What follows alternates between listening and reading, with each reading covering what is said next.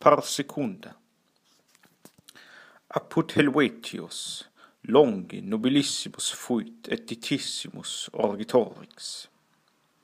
Is Marco Missala et Marco Pisone consulibus regni cupiditate inductus coniorationem nobilitatis fecit et civitati persuasit ut definibus suis cum omnibus copis exirent per facile esse cum virtute omnibus praestarent totius Gallia imperio potiri. It hoc facilius is persuasit quod undi loci natura helveti continentur. Una ex parte flumine reno latissimo atque altissimo, qui agrum Helvetium a Germanis dividit.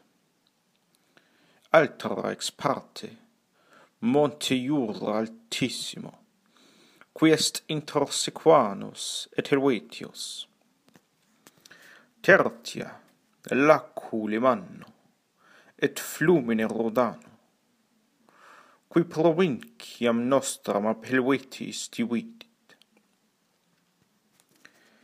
His ribus fiebat, ud et minus late vagarintur, et minus facile finitimis bellum inferre possint.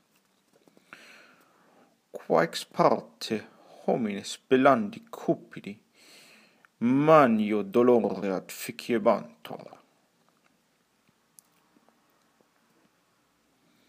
Pro multitudine autem hominum, et pro gloria belli atque fortitudinis angustos si fine sabere abitrabantur